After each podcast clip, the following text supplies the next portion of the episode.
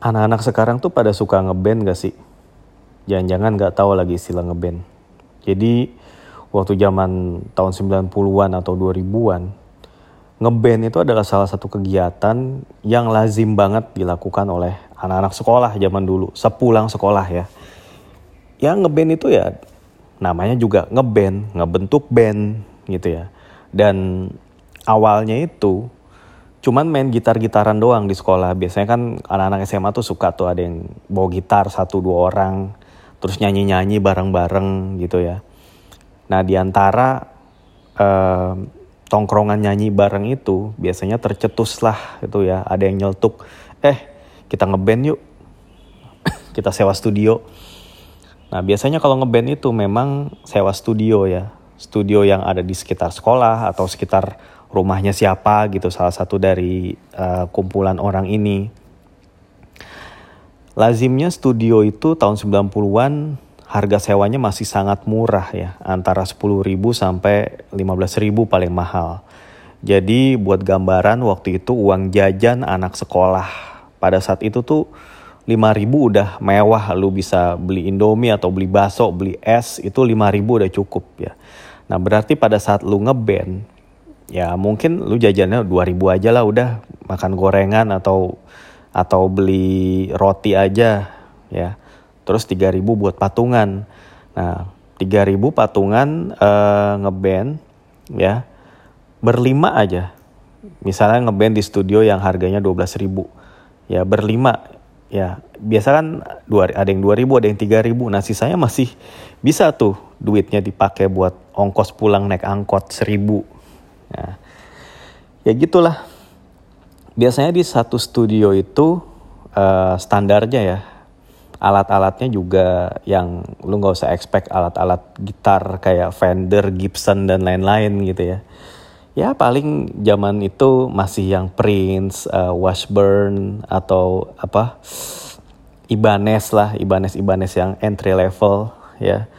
Terus um, apa namanya amplinya itu paling juga Washburn ataupun uh, Trash Elliot ya. Jarang lah studio yang nyediain Marshall JCM 500 eh JCM 900 atau Mesa Bogi apa gitu ya. Terus drumnya juga kebanyakan drum-drum yang udah nggak jelas tuh snare-nya merek apa bassnya merek apa terus tomnya juga udah pada yang uh, melendung-melendung gitu ya. Simbalnya juga udah udah pada yang coak-coak ya hi hatnya juga yang udah kadang-kadang nggak balik gitu ya. Kan hi hat tuh harusnya kalau di diinjak itu kan uh, dinamis ya naik turun. Ini enggak gitu. Terus uh, apa lagi? Nah biasanya tuh di studio nyediain uh, apa namanya satu jenis efek doang. Ya dan nggak lain adalah metal zone. Dan kayaknya zaman dulu tuh seorang gitaris ya kalau udah pakai gitar dan efek metal zone itu udah kayak berasa gagah banget gitu. Metal zone doang. Nah terus si uh, penjaga studionya mamang-mamang studionya itu pas begitu mempersilahkan masuk juga udah langsung ngasih tahu tuh. Nih uh, per jam ya nanti kalau udah mau selesai saya nyalain lampu di situ tandanya atau saya kasih kode satu lagu lagi. Gitu. Terus uh, ini buat gitar melodi ini buat gitar ritm tuh selalu ada tuh. Dikotomi gitar itu tuh gitar melodi gitar ritm dan biasanya kalau ada studio yang lebih bagusan dikit tuh ada dia menyediakan keyboard ya. Gitu. Nah dikotomi gitar uh, ritm dan melodi tadi itu juga sebetulnya nggak nggak yang valid banget sih Artinya dia tuh cuman kayak mendasarkan oh ini yang amplinya lebih gede ini gitar melodi, yang ada efek metal zone-nya tuh melodi nih. Kalau gitar rhythm ya udahlah lu cuman pakai uh, suara yang clean aja udah gitu. Suara clean udah rhythm. Kalau suaranya bisa um, bisa clean sekaligus juga bisa distorsi ya itu gitar melodi. Gitulah standarnya dan micnya itu ya ada yang nyediain dua ada yang nyediain satu doang. Cuman buat satu vokalis. Atau mungkin kalau mau request mic ya minta tambah sama masnya. Mas ada mic satu lagi nggak? Gitu. Dan namanya juga anak sekolah ya. Um, itu kan baru pada masih belajar baru kenal kenalnya musik gitu. Referensi musiknya tuh si ada banget tuh. Zaman itu kan um, kita tuh tahu musik itu bener-bener dari orang yang lebih tua dari kita ya entah dari kakak atau dari om atau dari bokap sekalipun taunya dari situ. Dan paling ngandelin kalau uh, eh, TV ya udah bener-bener nungguin video klip misalnya band apa video klipnya tuh biasanya tuh ya sebelum film film dimulai atau sebelum acara berita dimulai tuh nungguin tuh ada video klip ini. Dan begitu nongol itu video klip tuh langsung wah pada bengong di depan TV ngeliatin video klipnya gitu ya terus beli kasetnya kita buka albumnya kita cium wangi kertasnya gitu ya cover albumnya kita baca thanks to nya segala macem terus uh, kita benar-benar apalin, dengerin di Walkman, dengerin di tape, dengerin di mobil. Dan ya masa-masa itu emang seperti itu sih, ya. Jadi nggak heran ya kalau dengan segala keterbatasan itu player yang jago itu jarang sekali. Ya paling bisa sedikit-sedikit melodi lah. Dah. Nah ya, hierarkinya dari anak band itu biasanya ada tiga orang nih ya.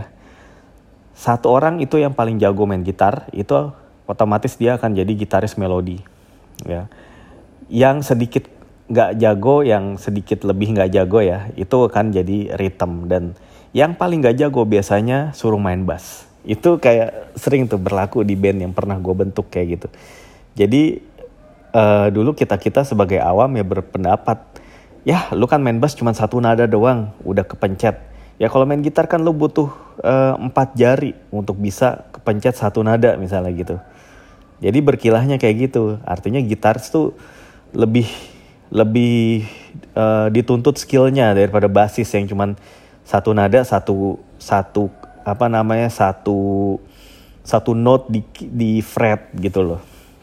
Dan banyak tuh orang-orang yang uh, disuruh megang bass terus lama-lama dia baper terus akhirnya dia keluar dari band. nah, terus kalau drummer nah drummer itu tingkatannya beda. Ya, drummer itu biasanya yang paling jago malah. Jadi dia itu udah bisa main gitar juga, bisa main drum, eh bisa main bass, tapi dia memilih untuk main drum karena biasanya di dalam satu tongkrongan itu paling jarang nemuin orang yang bisa main drum waktu di zaman gue itu. Jadi sekalinya lu jago main drum, itu lu akan dipakai oleh banyak band, akan diajak latihan oleh banyak orang. Itu dialamin temen gue dulu. Jadi dia tuh uh, ngisi di band yang ada vokalis cewek, dia ngisi di band yang mainin The Beatles, dia ngisi di band yang mainin lagu-lagu Dewa dan lain-lain. Pokoknya laku deh itu drummer gitu. Dan biasanya karena drummer itu biasanya cabutan ya, bukan member tetap gitu.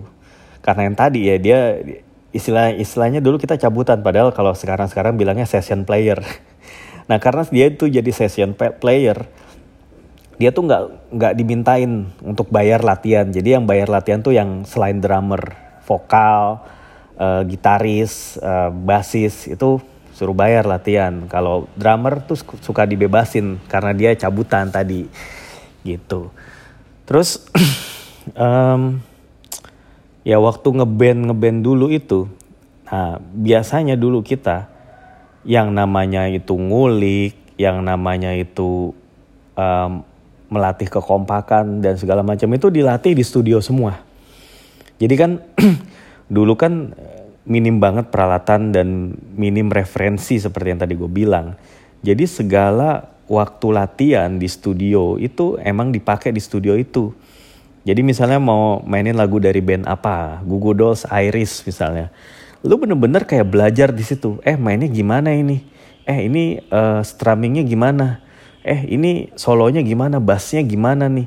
Ini bener-bener dijalanin di studio tuh, latihan, latihan. Akhirnya satu jam itu kayak nggak berasa kan. Akhirnya nambah lagi gitu. Kalau di belakangnya dia tuh nggak ada yang main. Kalau di belakangnya dia ada yang main, ya aduh waktu udah habis lagi. Cepet banget gitu. Tapi sekarang sebetulnya ya yang benernya adalah ketika lo tuh disuruh ngulik sama teman-teman band lo yang lain, yang bener adalah lo tuh ngulik dulu di rumah gitu apalagi sekarang udah ada kayak Spotify, ada YouTube. Lu dengan gampangnya kayak bisa meniru gitu. Oh, mainnya begini. Oh, kuncinya ini. Oh, urutan lagunya begini. Jadi pada saat latihan di studio, lu tuh udah tinggal yang ngelancarin ngompakin atau improvisasi aja gitu yang perlu-perlu. Tapi nggak lagi kayak nungguin eh ini abis ini gimana sih urutan lagunya? Eh abis ini ini mainnya gimana? Gitu. Nggak kayak gitu lagi nggak nggak buang-buang waktu lah. Gitu. Dan um, acara band itu memang sangat meriah ya. Waktu zaman gua dulu itu yang namanya anak band itu memang cukup digandrungi gitu ya. Ya baik digandrungin sesama cowok biasanya kalau digandrungin sesama cowok itu maksudnya gini misalnya lu itu jago mainnya gitu jago terus lu pas pada saat manggung di acara sekolah wah lu penampilan lu keren banget. Wah itu yang cowok-cowok yang pada anak-anak gaulnya itu langsung pada nyalamin lu begitu lu turun panggung nyalamin tos-tosin kayak ngerasa wah hebat banget lu. Lu apa namanya lu tuh golongan gue. Kayak kayak ada kayak ada kayak gitu-gitu kayak ada yang apa ngerasa oh ternyata lu juga jago ya. Nggak jauh ya kemampuannya dari gue ada ada tuh hal-hal kayak gitu dulu. Gitu. Dan di mata cewek-cewek tuh langsung juga kayak naik pasaran lo gitu. Kalau lu tuh jago main musik terus gaya panggung lu keren wah pokoknya cewek-cewek tuh langsung kayak mengidolakan lu lah. Gitu. Itu dirasain juga. Waktu itu pernah ya gue pengalaman ada temen gue yang penampilannya kesarian tuh yang culun gitu yang kacamataan rambutnya keriting kayak bajunya rapi terus nggak gaul. Eh ternyata diam-diam tuh dia jago main gitar dan begitu di panggung kelihatan dia tuh main solo gitarnya tuh uh, perfect banget ya lagu Santana. Wah itu langsung orang langsung beda 180 derajat pandangannya ke dia gitu. Ya pokoknya emang waktu zaman itu uh, ngeband itu memang jadi uh, tempat gitu ya. Atau jadi saya jadi tempat untuk um, mengusir kebosanan untuk mengekspresikan diri gitu ya. Untuk yang namanya pokoknya tuh uh, kayak identitas tongkrongan lah gitu. Jadi kayak semacam ada gengsi gitu kan. Di SMA itu kan suka ada tongkrongan geng ini ini ini walaupun nggak tertulis juga kadang-kadang gitu ya. Tapi ketika tongkrongan itu misalnya dia punya band yang bagus itu kayak wah naik kayak naikin gengsi gitu. Oh ini si tongkrongan ini nih pada jago nih main musiknya gitu. Dan enaknya waktu di zaman gua dulu ya itu band-bandnya tuh begitu variatif ya. Um, hampir semua genre itu ada yang mainin. Ada gue punya teman band mainin ska. Terus gue punya band dua. Gue pernah punya dua band yaitu mainin lagu punk rock dan mainin lagu Dewa 19 dan Padi. Terus ada lagi teman gue punya band yang mainin The Beatles. Ada lagi yang mainin uh, Nirvana dan Foo Fighters pokoknya grunge gitu. Terus ada juga yang mainin lagu pop. Ada juga yang jazz. Ada juga yang uh, mainin lagu-lagu um, klasik klasik rock gitu-gitu ya. Ada yang 80s, wah seru lah pokoknya. Jadi emang pada zaman itu semua orang juga berlomba-lomba untuk menjadi beda gitu ya, membedakan diri dengan band yang lain. Ah, jangan jangan mainin lagu ini. Itu udah ada band yang si itu tuh waktu itu pernah main nih lagu ini gitu. Jadi kayaknya bener-bener kita itu kayak dipaksa untuk uh, mengeluarkan ide-ide yang kreatif ya, walaupun uh, masih sebatas bawain lagu-lagu orang ya, tapi itu tuh dibikin semaksimal mungkin. Ya. Dan waktu zaman gue itu juga ya suka ada bintang tamu tuh datang ke sekolah. Kayak zaman gue dulu pernah ada uh, tofu pernah ada uh, dream band dulu kayak kotak terus apalagi sih? Adalah anggota-anggota band-band yang masuk ke dream band dulu waktu itu.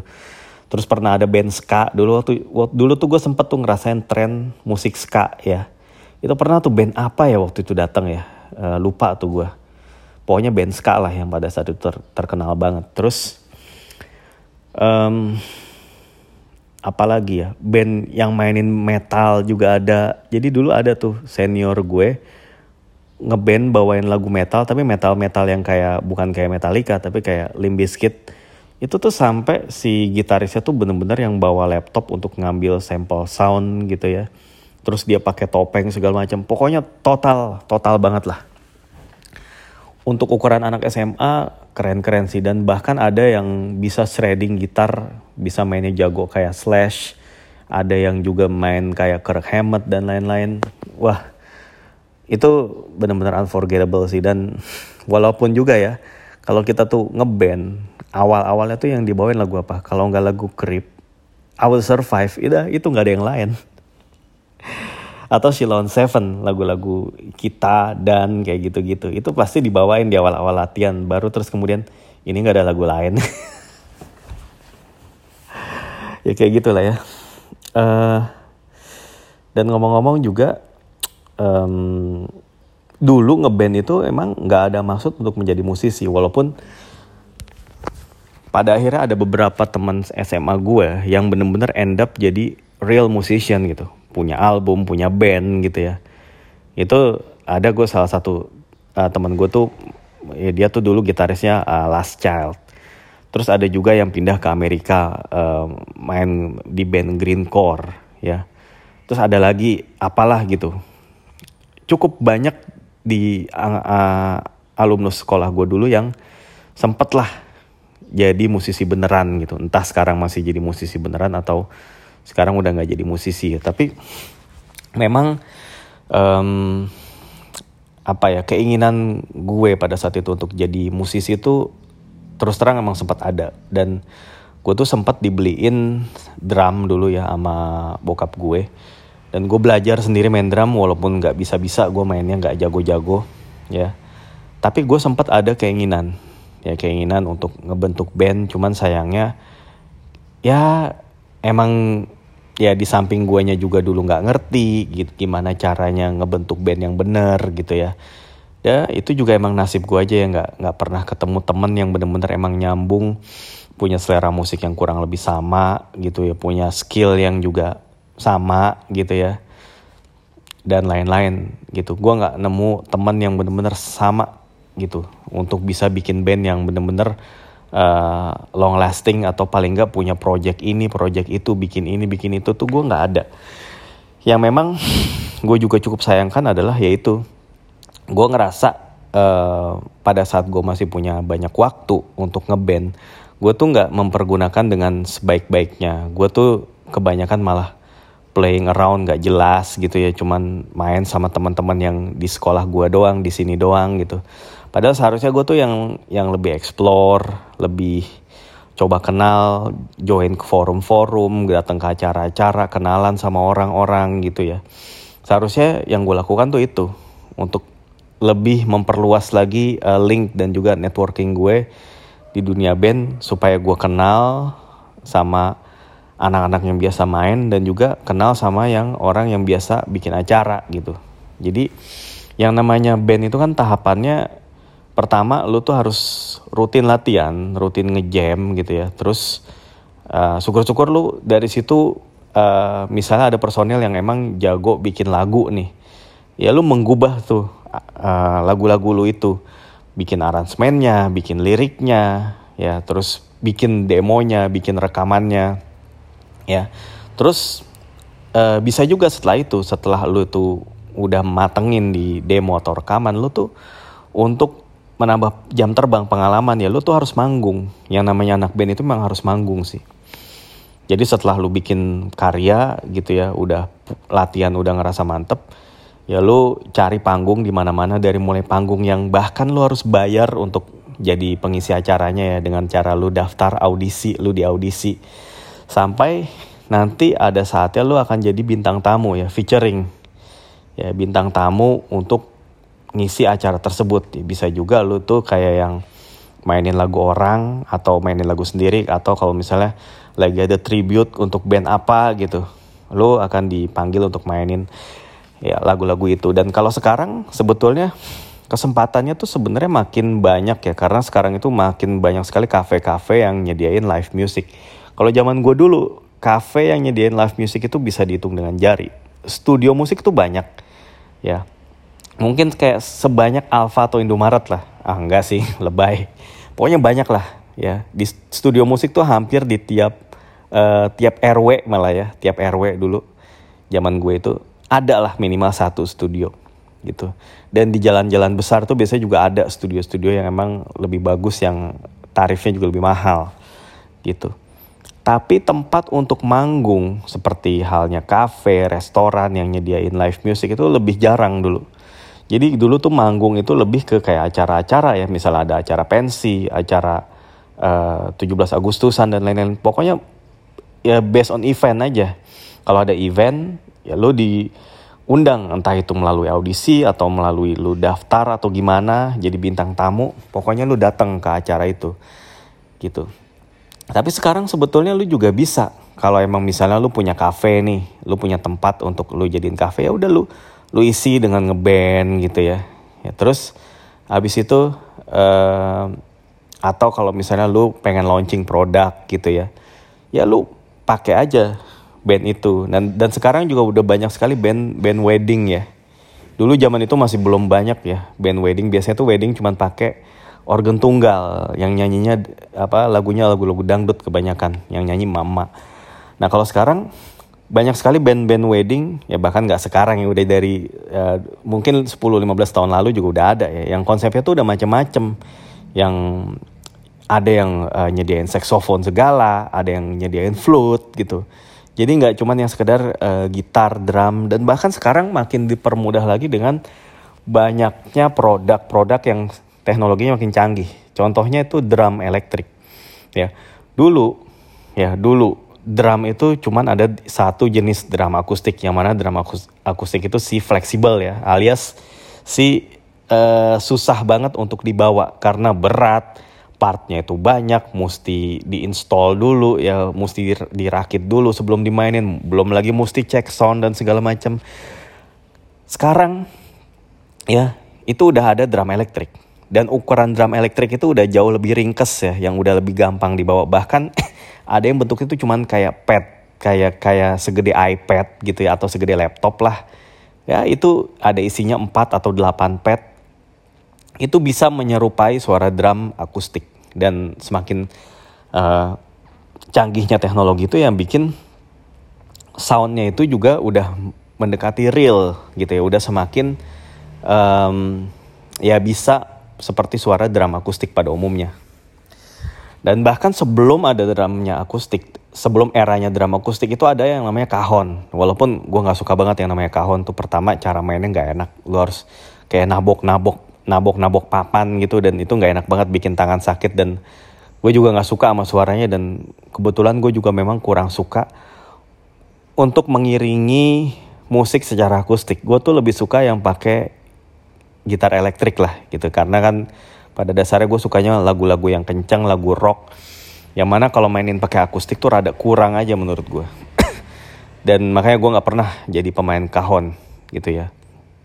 Nah, tapi sekarang dengan adanya uh, drum elektrik dan drum pad, ya, terus alat-alat musik itu udah semakin ringkes, ukurannya semakin kecil. Bahkan sekarang ada produk uh, drum apa drum yang nggak kelihatan, invisible drum gitu. Ada ada, lu cek aja, ya.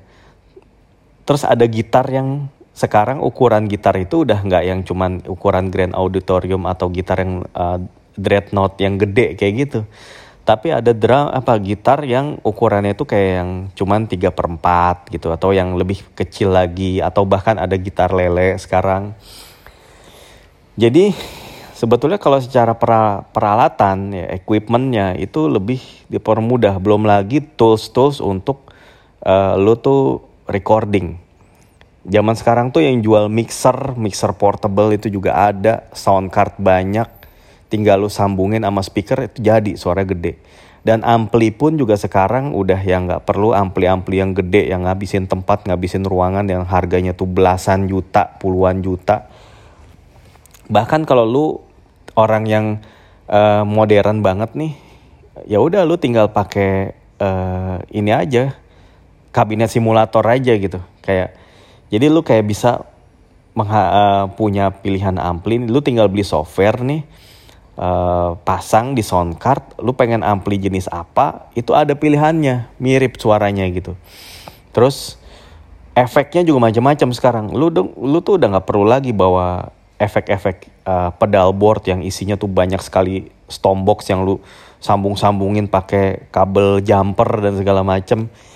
Lu sekarang udah cukup pakai digital effect, udah suaranya udah bisa banyak dari situ. Lu tinggal bisa simpen, simpen, simpen gitu ya. Atau ya sekarang ya pakai efek yang bener-bener yang dari sound card itu, ya bener-bener pakai digital effect digital yang dari komputer gitu bahkan. Jadi lu ke mana-mana tinggal bawa laptop ya pada dasarnya sekarang kalau manggung lu tinggal bawa laptop, tinggal bawa uh, drum pad, terus ya bawa instrumen lah tentunya, bawa gitar, bawa bass, terus bawa mic wireless, udah jadi. Dan bawa bawa ini uh, speaker, speaker yang seadanya aja. Jadi sebenarnya, jadi uh, ya itulah ada kemudahan di situ dan begitu pula sekarang lu kalau mau nge-cover lagu, bikin lagu itu gampang banget ya. Sekarang lu kalau mau nge-cover lagu apa itu bahkan ada youtuber-youtuber yang sampai nyediain uh, tabulasinya, tab gitarnya. Lu tinggal ngikutin mainnya kayak gini terus lu latih, ya. Nggak seperti dulu yang bener-bener lu tuh sampai harus dengerin berulang-ulang. Oh mainnya begini, diulang lagi, diulang lagi gitu, ya. Dan ya gue nggak tahu sih ya, musisi-musisi sekarang yang produk dari uh, Gen Z gitu. Kalau zaman milenial kan taruhlah gitaris yang paling jago tuh kayak anggapanlah John Mayer gitu. Atau si siapa namanya Mark Tremonti kek atau siapa gitu ya atau si uh, siapa namanya Matthew Bellamy gitu kan. Itu gitaris-gitaris yang paling jagonya lah ya. Nah kalau zaman sekarang gue nggak tahu nih produk-produk uh, musisi yang emang udah dari dia lahir itu udah sangat uh, banyak sekali dia uh, mengandalkan teknologi karena emang teknologinya tuh udah ada dari dulu. Ya dia mau mau cari lagu lama, lagu baru itu gampang sekali aksesnya sekarang. Itu. Nah, gue bukan berarti bilang ya balik lagi ke yang bahasan awal di mana anak-anak sekarang tuh nggak ada yang ngeband ya. Tapi bukan berarti tuh kayaknya musik tuh bakalan yang mati banget terus nggak ada musisi nanti atau gimana. Tapi justru dengan uh, apa namanya hmm, dengan nggak trennya anak-anak yang ngeband ya kayak dulu. Tapi di satu sisi akses lebih gampang equipment lebih canggih-canggih gitu ya. Itu malah akan melahirkan musisi-musisi juga tapi musisi yang emang bener-bener dia tuh niat gitu dia niat punya bakat dan akhirnya ketemu dengan komunitas yang kecil dulu jadi dia tuh Gue rasa sih bisa ya. Band-band muda zaman sekarang itu yang gue tahu kayak uh, Greta Van Fleet. Terus kalau musisi atau penyanyi itu uh, Billie Eilish. Terus uh, siapa lagi ya yang muda-muda gitu. Kalau di Indonesia tuh Bounty, anaknya Thomas Ramdan. Terus anak-anaknya Ahmad Dhani. Terus banyak lah, banyak banget sebetulnya. Itu mereka tuh punya skill yang gak main-main gitu. Nah, cuman emang gini, banyak juga musisi yang punya skill bagus tapi ketika membuat karya ya belum tentu karyanya itu bisa bener-bener diterima dan juga bisa yang namanya long lasting. Kalau kita lihat musisi kayak uh, Tom York, gue gua rasa Tom York itu bukan seorang musisi yang punya skill atau yang gimana banget gitu, tapi yang jelas dia tahu cara bikin lagu. Ahmad Dhani pun juga begitu. Ahmad Dhani tahu bikin lagu yang bagus, lagu yang enak, lagu yang hits, ya tapi sekaligus dia juga punya skill dan dia juga bisa jadi produser dan segala macam memang udah dunianya banget lah musik itu ya tapi kalau zaman sekarang lagi balik lagi uh, ya gue sih sebetulnya uh, bukannya kurang tertarik ya emang nggak ada waktu lah lebih ke nggak ada waktu untuk explore musik-musik yang zaman sekarang tapi memang gue dari dulu tuh nggak pernah suka yang namanya musik yang nggak pakai instrumen Misalnya yang dinyanyiin boy band, girl band dan sejenisnya. Gue tuh kurang suka. Karena uh, beberapa boy band gue nggak usah sebut nama.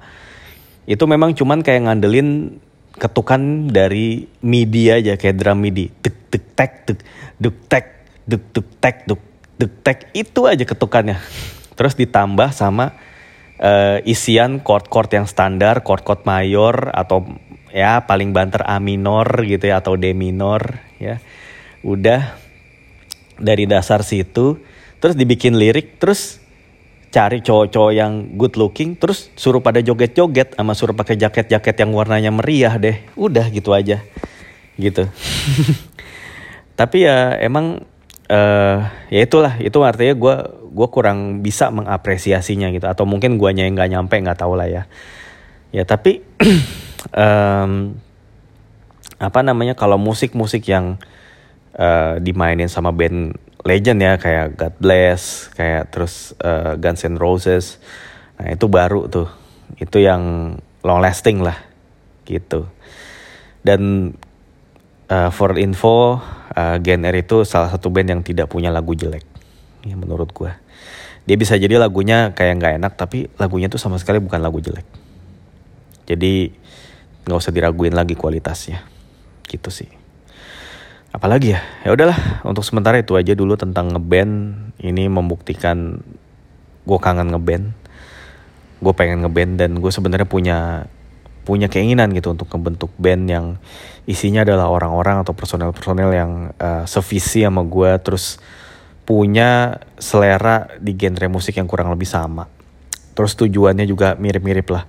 Gue tuh nggak punya keinginan untuk jadi musisi beneran yang artinya bikin lagu sendiri uh, bikin band yang sampai uh, ngejual bisa dapat income dari lagu. Enggak gue tuh pengen paling cuma punya band yang ngisi-ngisi di acara kafe-kafe atau acara-acara ya pokoknya event-event tertentu yang yang eksklusif gitu yang intimate gitu nggak yang terlalu rame dan segala macam karena gue juga pada dasarnya nggak nggak punya keahlian untuk menciptakan lagu karena gue tuh gue tuh eh, nggak uh, terlalu kuping gue tuh nggak terlalu peka sama nada sebenarnya. Cuman kayak tahu dikit-dikit tapi kalau disuruh untuk bikin gue nggak ngerti gimana caranya gitu. Gue bisa nulis gue suka nulis tapi gue nggak pernah bisa bikin lirik, lirik lagu. Gitu aja. Jadi musik buat gue tuh kayak cuman ya gue udah di tahap di tahap kesimpulan ya bahwa musik itu bukan mata pencarian bukan penopang hidup buat gue tapi emang sekedar hal yang hobi gue dengerin dan sesekali gue mainkan gitu ya entah itu untuk tujuan ngilangin stres atau untuk mengekspresikan diri atau apa pun lah atau untuk sekedar ngeramein suasana aja gitu sih. Hmm, ya udah. Itu aja deh ya. Bye bye